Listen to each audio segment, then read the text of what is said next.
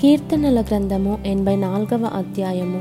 సైన్యములకు అధిపతివగు యహోవా నీ నివాసములు ఎంత రమ్యములు. యహోవా మందిరావరణములను చూడవలెనని నా ప్రాణము ఎంతో ఆశపడుచున్నది అది సొమ్మసిల్లుచున్నది. జీవము గల దేవుని దర్శించుటకు నా హృదయమును నా శరీరమును ఆనందముతో కేకలు వేయుచున్నవి. సైన్యములకు అధిపతివగు యహోవా నా రాజా నా దేవా నీ బలిపీఠమునొద్దనే పిచ్చుకలకు నివాసము దొరికెను. పిల్లలు పెట్టుటకు వానుకోవెలకు కూటి స్థలము దొరికెను. నీ మందిరమునందు నివసించువారు ధన్యులు.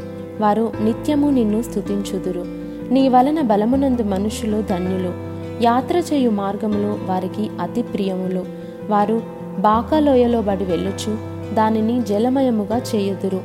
తొలకరి వాన దానిని దీవెనలతో కప్పును. వారు నానాటికి బలాభివృద్ధి నొందుచు ప్రయాణము చేయుదురు. వారిలో ప్రతివాడును సియోనులో దేవుని సన్నిధిని కనబడును. ఎహోవా సైన్యములకు అధిపతివగు దేవా నా ప్రార్థన ఆలకింపుము. యాకోబు దేవా చెవియొగ్గుము. దేవా మా కేడెమ దృష్టించుము. నీవు అభిషేకించిన వాని ముఖమును లక్షింపుము. నీ ఆవరణంలో ఒక దినము గడుపుట వెయ్యి దినముల కంటే శ్రేష్టము.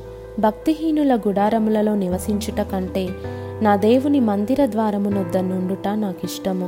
దేవుడైన ఎహోవా సూర్యుడును కేడెమునై ఉన్నాడు. ఎహోవా కృపయు ఘనతయు అనుగ్రహించును. యథార్థముగా ప్రవర్తించు వారికి ఆయన ఏ మేలును చేయక మానడు. సైన్యముల కధిపతివగు ఎహోవా నీ యందు నమ్మికయుంచువారు ధన్యులు.